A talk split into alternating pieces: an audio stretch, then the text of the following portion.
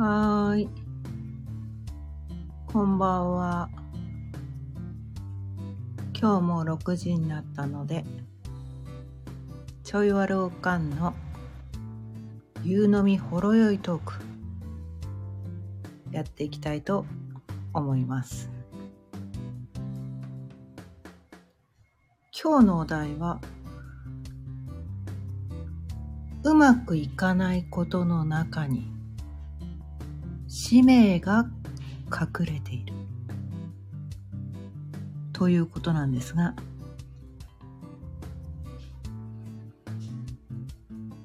まあ私たちってこう生きていると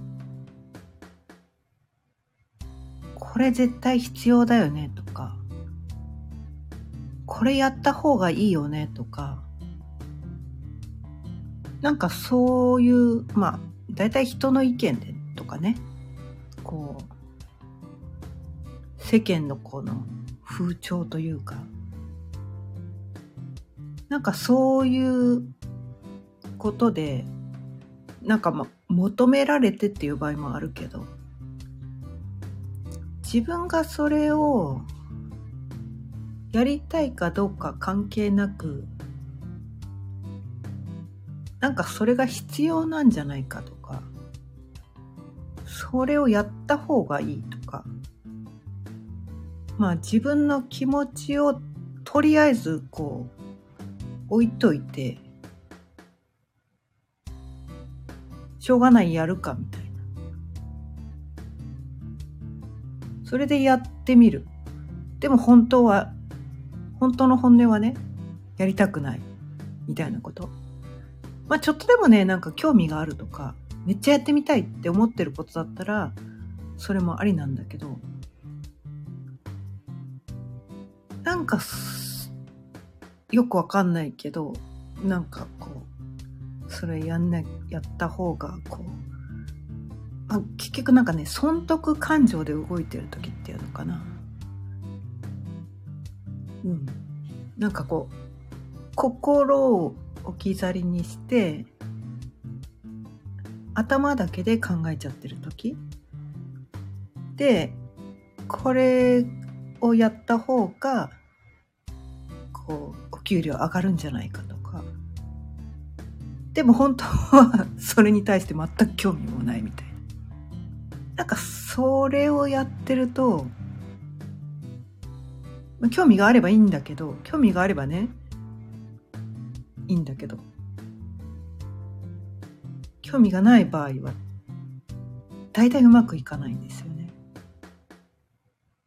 うまくいかない。だって興味ないから。本当はやりたくないから。うまくいかないんですよ。でもそれね結構やっちゃいがちなんですよね。で私の例で言えばあの昔リフォーム営業っていうのをやってたんですね。ねでそのリフォームの世界では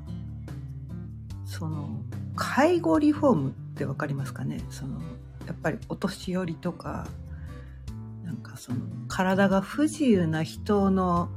ためのリフォームっていうのが結構あってですね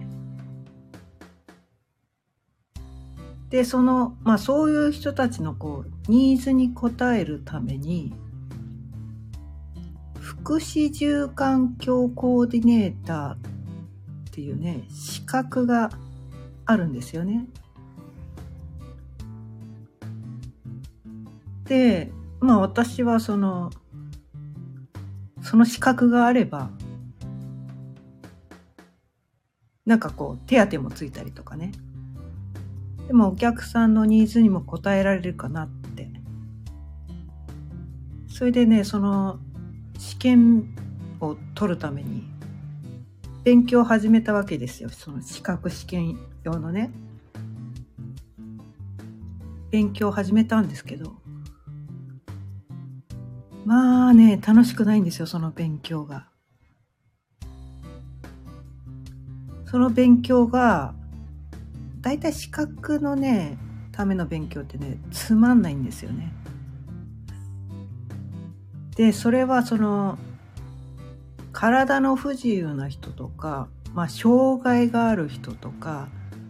なんかそういう人のためのリフォームをするためのこうまあまあリフォームには限らないかそういう人に向けての、まあ、住まいを作るための歯科だったので結構ねその病気の症状について詳しく知らなきゃいけないとかその病名を覚えなきゃいけないとかなんかねそういうのばっかりだったんですよ。で私ねまあその、まあ、それとは別に40歳になった時にそのお給料から介護保険料っていうのが引かれ始めたんですよね。それがね、こうめちゃめちゃね、カチンときたんですよ。え、なんで？って。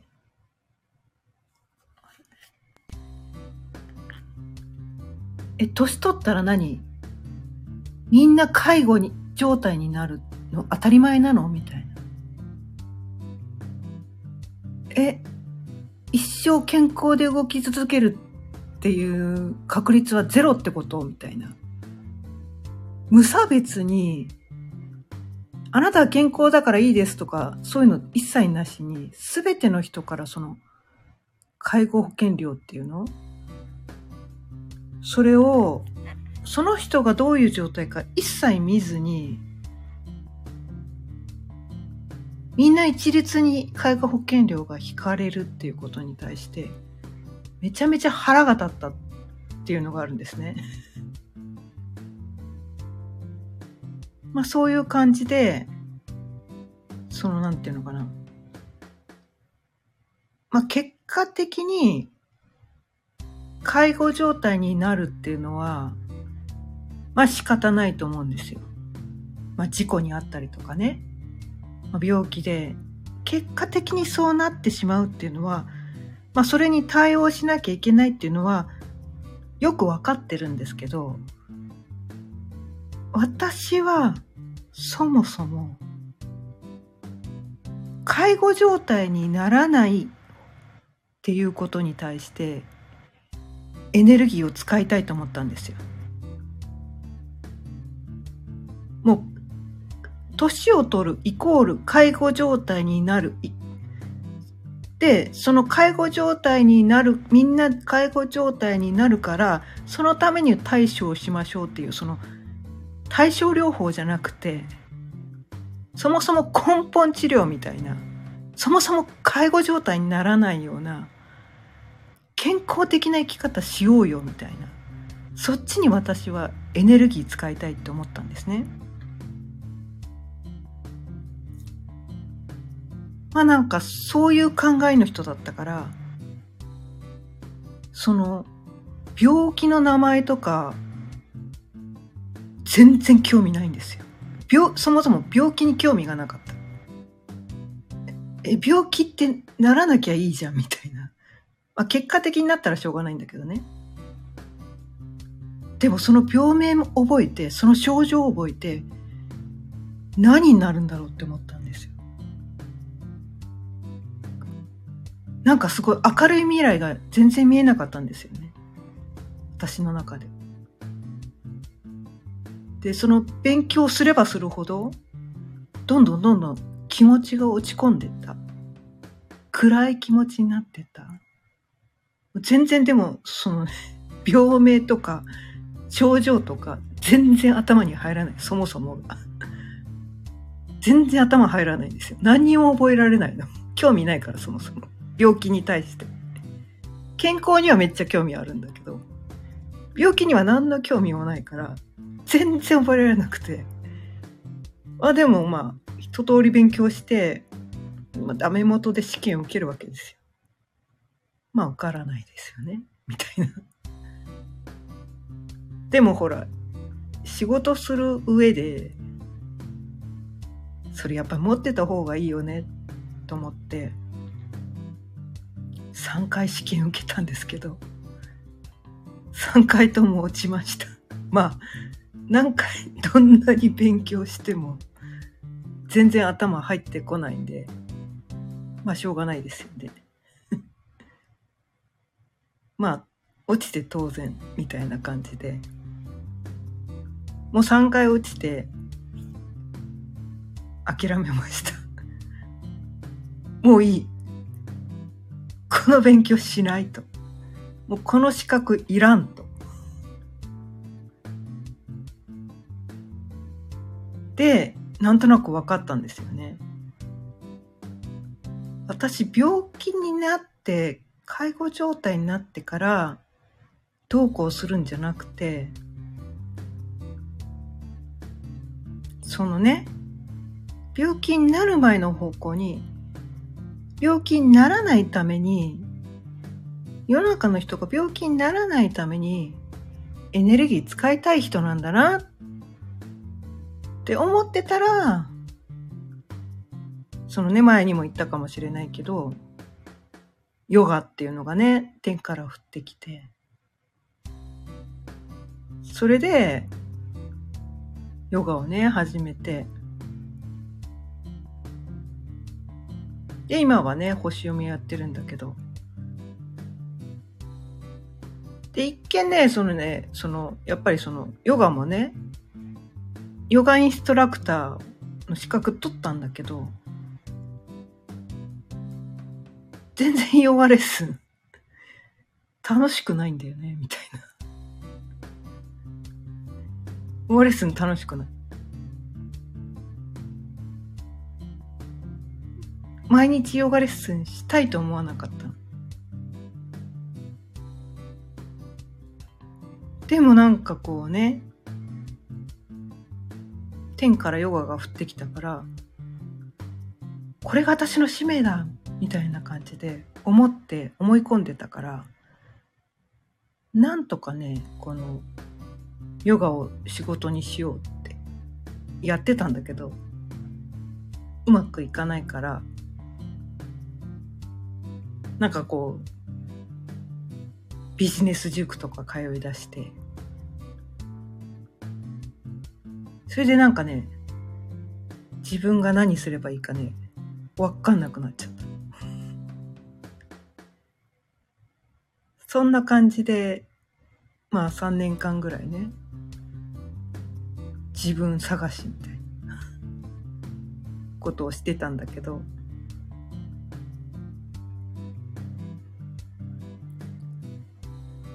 そんなことをしてる中で今のこのね星読みっていうのに出会ったんだけど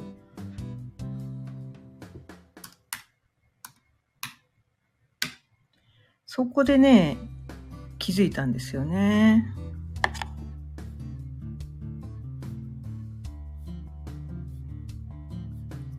もう最初から分かってたじゃんって。自分はね、その、気にならないために、一生健康であるために、そこにエネルギーを使いたかった。そうなんだけど、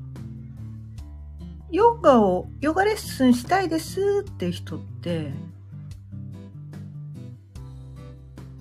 意外とね、そこより、え、ヨガって痩せるんですか？とか、ヨガって綺麗になれるんですか？とか、なんかね、そういう人ばっかりが、こう、私の周りにはいて、その病気にならないためにとか、なんかそういう感じの意識の人があんまりいなくて、私はそのなんだろう、すごいこう入院しなきゃいけないことのこう、ほどの病気じゃなくて、いつもそのなんかこう具合が悪いとか調子が悪いとか、なんかそう、あっちが痛い、こっちが痛いって言ってる人が、それそのまま言ったら、まあ、介護になりそうじゃないですか。だからそういう人たちにヨガを伝えたくて、ヨガインストラクター取ったはずなのに、そういう人たちって調子悪いから、よくよく考えてみたら、ヨガなんかする気力も体力もないの。そこに気づけたわけなんです。あれ？みたいな。私がここの人たちに伝えたいって思ってた人たちってヨガできる状態じゃないじゃんいうことに気づいて。そっか。だから私ヨガレッスンあんまり、まあ、本来ね本来伝えたい人たちに伝えられてないからそれよりなんかあなたあなたたちヨガ必要ないよね？って人ばっかりがヨガ求めてるから。なんかそこでこううまくマッチングしてなかった？マッチングしてなかったからなんかもやっとしててうまくいってなかった。みたいまたここでもねうまくいってなかったんだよね。そう。それでどうしたらいいのかってぐるぐるしててでそもそも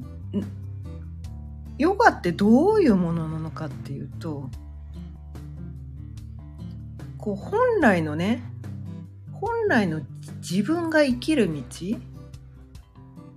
本来の自分とずれた生き方とか本来の自分からずれた考え方とか本来の自分からずれた姿勢とかなんか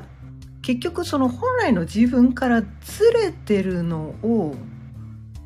元に戻すっていうのが本来のヨガなのよ。別にこうすごいポーズ取るのがヨガじゃなくてこうなんていうのかな。本来の自分のズレを元に戻して自分を本来の自分に統合するみたいな。本来の自分に帰るとか戻るみたいな。それがヨガなのに世の中のニーズは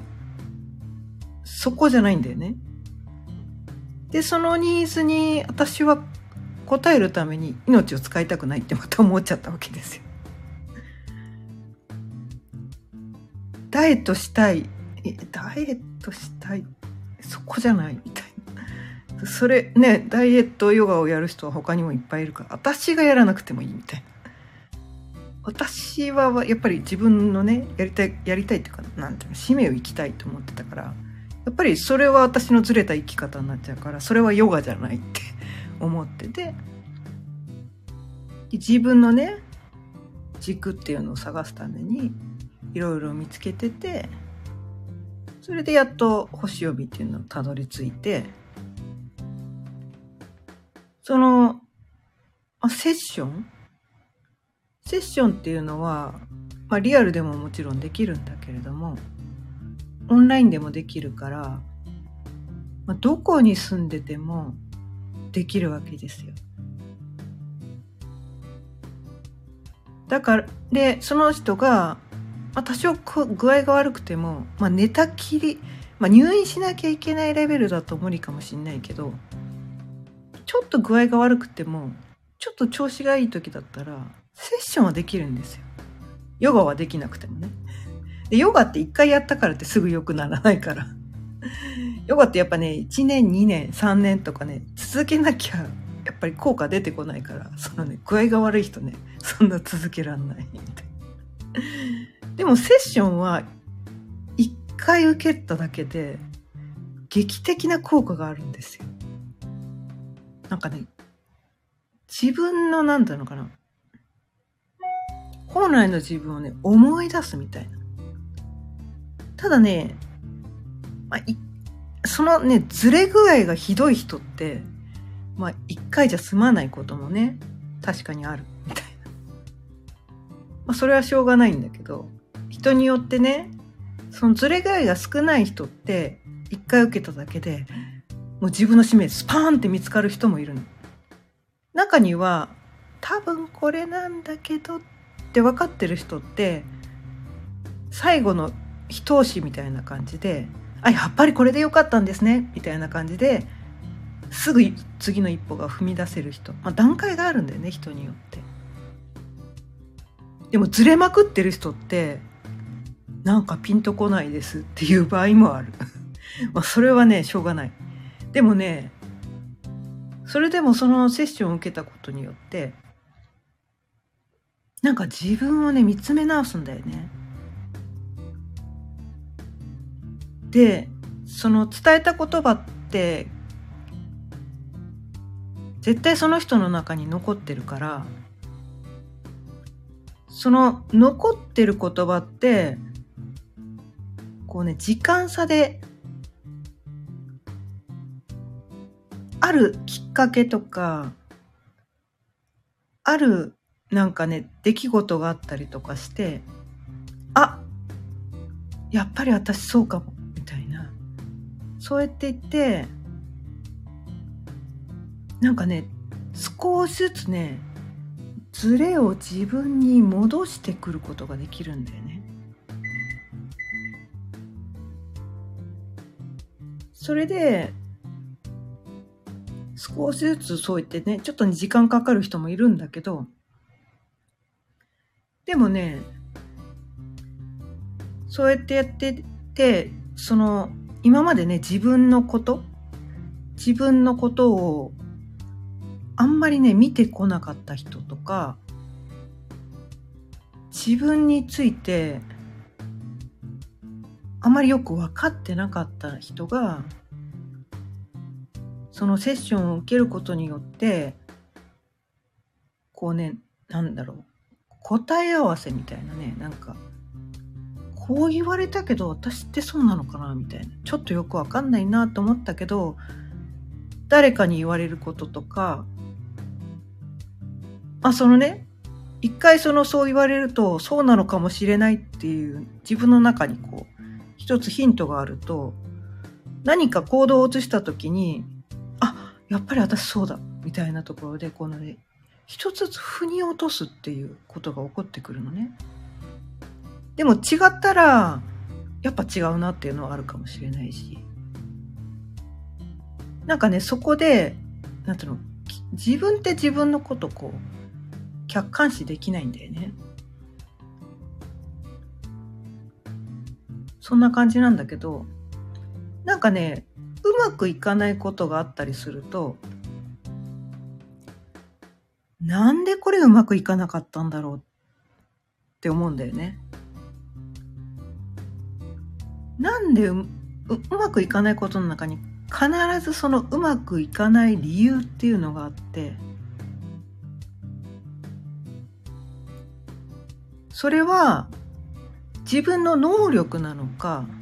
気持ちなのかそもそも本来やるべきことじゃないのかっていうのがね隠れてるんだよね。でそもそも能力がないことってやらなくていいことなのよ。あのね結構ねみんなね勘違いしてるんだけど全てな人並みにできなきゃいけないってみんな思ってまあ私もそうだったからねみんなそう思ってる人多いと思うんだけどどんなに天才でも全てのことを標準にできる人ってまずいないから。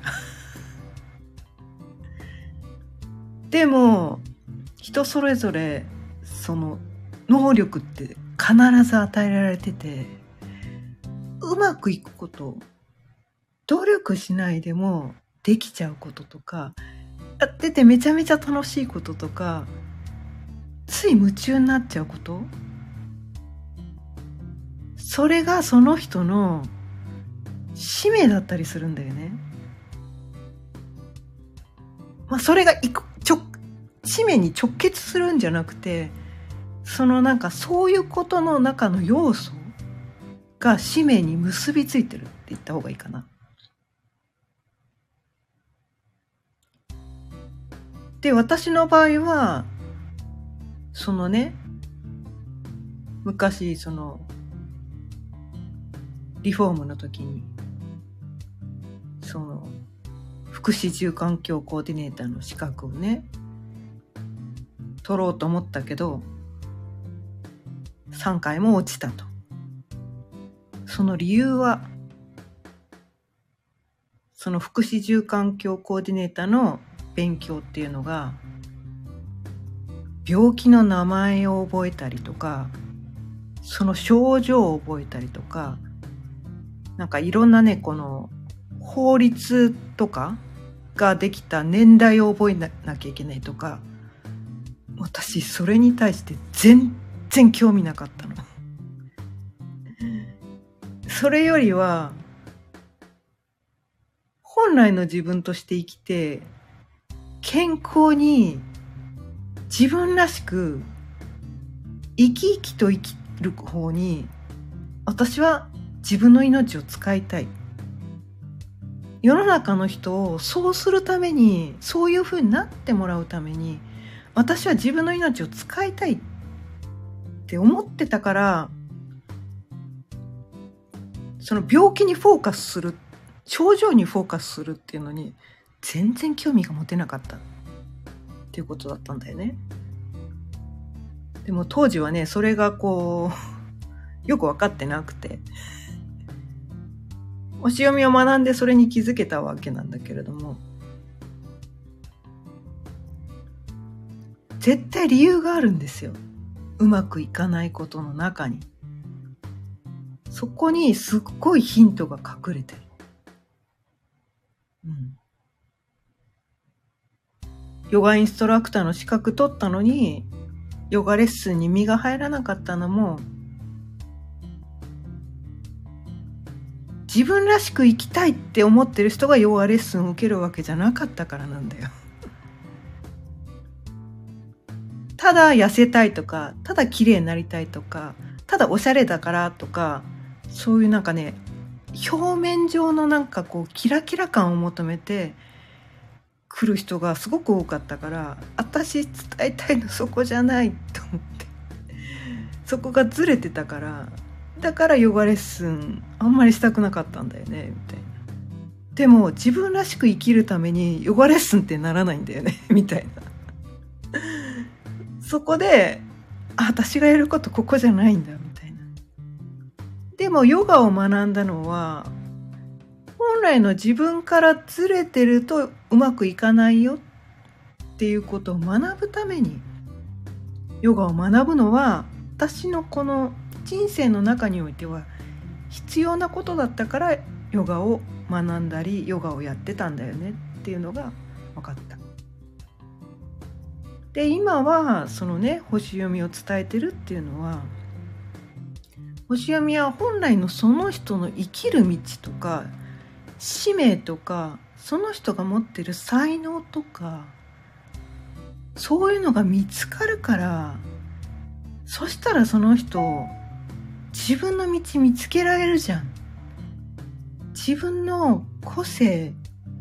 わかるじゃん。自分の輝くポイントがわかるじゃん。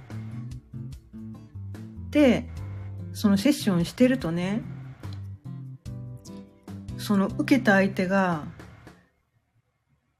もうね顔が変わってくるの。私ほんとそれやりたかったんですけどっていうの。えあなたそれやる人ですよって言ったらもうバーッと顔がね輝くのね。もうその顔が見たい。その顔が見たいんだよ。みんなね本当はね心の中にやりたいことね持ってるの。でもかで「え私なんかがこんなことやっていいのかな」とかなんかね自信ないんだよみんな。私もそうだったんだけどね。みんな自信ないの。誰かに背中を押してほしいんだよ。で私私のホロ,、まあね、星ホロスコープっていうのを見ると私どうやらねこうね背中を押す人らしいんだよね。みたいな。それが分かったからちょっとね言葉に力があるとかよく言われるんだけどだから私あなたの背中を押しますみたいな感じで。でそうやってね背中を押してでそれでそのパーって輝いた笑顔を見たらその人のなんだろうその夢を叶えた時のビジョンがね絵で見えるんだよね。そうするとな本当ね涙出てくるんだよね。もうねその瞬間がたまらなく幸せなんだよ。あこの人道見つかったって。そのね道を見つけたいんだよね。一緒に一緒に見つけたいのよ。私が押し付けるんじゃないんだよね。その人とそのね会話を繰り返すことによって一緒に見つけていくっていう感覚がすごくセッションでは強くて。だから私はなんかこう何々座はこういう性格だからあなたはこうですとか。決めつけは一切しないんだけど。聞いていくの。このヒントをね言ってってあなたひょっとしてこういうとこないですかとか。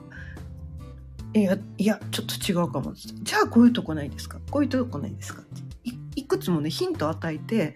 その人が選んでもらうみたいな感じかな。うん。で、あそれですっていうの見つかったら、ああ、じゃあそれ、じゃあそれがあなたなんですね、みたいな感じで、そうやってってね、こう、宝物発掘していくみたいな、ね。その人の中に埋もれてる、この、原石というか、なんかそういうのね、掘っていって掘っていってそれをこういくつもいくつも掘っていってこうビジョンをね一緒に見るっていうのがね もうなんかこう仕事をやそれ仕事なんだけど どっちかっていうともうねもうね生きがいでもあるよねみたいな。それをねするのが楽しくて星読みをやってます。そんな感じで。まあうまくいかないことの中に使命が隠れているということでお伝えしてきたんですけどそのうまくいかないことの中の原因理由を掘っていく。で何がうまくいかない原因なのかって言ってそこの軌道修正をしていくとどんどんこう自分のど真ん中に近いことができるようになっていくってことなんですよね。だからうまくいかない自分を責める必要はなくてあこれ違うんだ。私これこれは私のやるべきことじゃないんだってことに気づいてうまくじゃあどうしたらうまくいくかなって。これじゃない。やり方が違うのかそもそもやることが間違ってるのか。じゃあ自分はどうしたいのか。本当は私どういうことを望んでるのかっていうね自分を見ていくしかしょうがないんだよね。だからうまくいかなかった時は本当に自分の心に聞いてください。私は本当はどういうふうなことをしたいの？どういう生き方したいの？まあ仕事の場合だったらね。私はどういう人の悩みを解決してあげたいの？どういう人のねこうどういう人の問題を解決してあげたいのっていうのもね、あるかもしれないね。そこをね、見ていってあげる。そこがマッチした時に、もうね、仕事をしてる感覚じゃなくなってくるよね。もう仕事なのか遊びなのか生きがいなのか、もうよくわかんなくなってくる。うん。それをみんなにしてほしいと思ってます。でそれを一緒に見つけるのが私の生きがいです。はい、ということで今日も30分過ぎちゃったんですけどあラビアンローズさんはじめましてありがとうございます。バラが変わるほど愛に満ちたバラ男子さんなんですね。わお。素敵ですね。めちゃめちゃ素敵ですね。バラが香るほど愛に満ちたバラ男子。もうまさにご自分の道を生きてらっしゃる方なんでしょうね、この方はね、きっと。ホロスコープ見てないけど。まさにもうここんな、こんな私のこれ聞く必要がないぐらい素晴らしい方なんとだと思います。うん。ありがとうございます。こちらこそ聞いていただいてありがとうございます。うん。ね。バラが香るほど愛に満ちたバラだし、素敵ですね。本当に。バラってね、いいですよね。男性でバラって言えるってよっぽどですよね。うん。素敵だと思います。私もじゃあラビアンローズさんのちょっとフォローさせていただいてお話聞かせていただきたいと思います。ということで、はい。では、今日はこの辺りで、はい。さようなら。また明日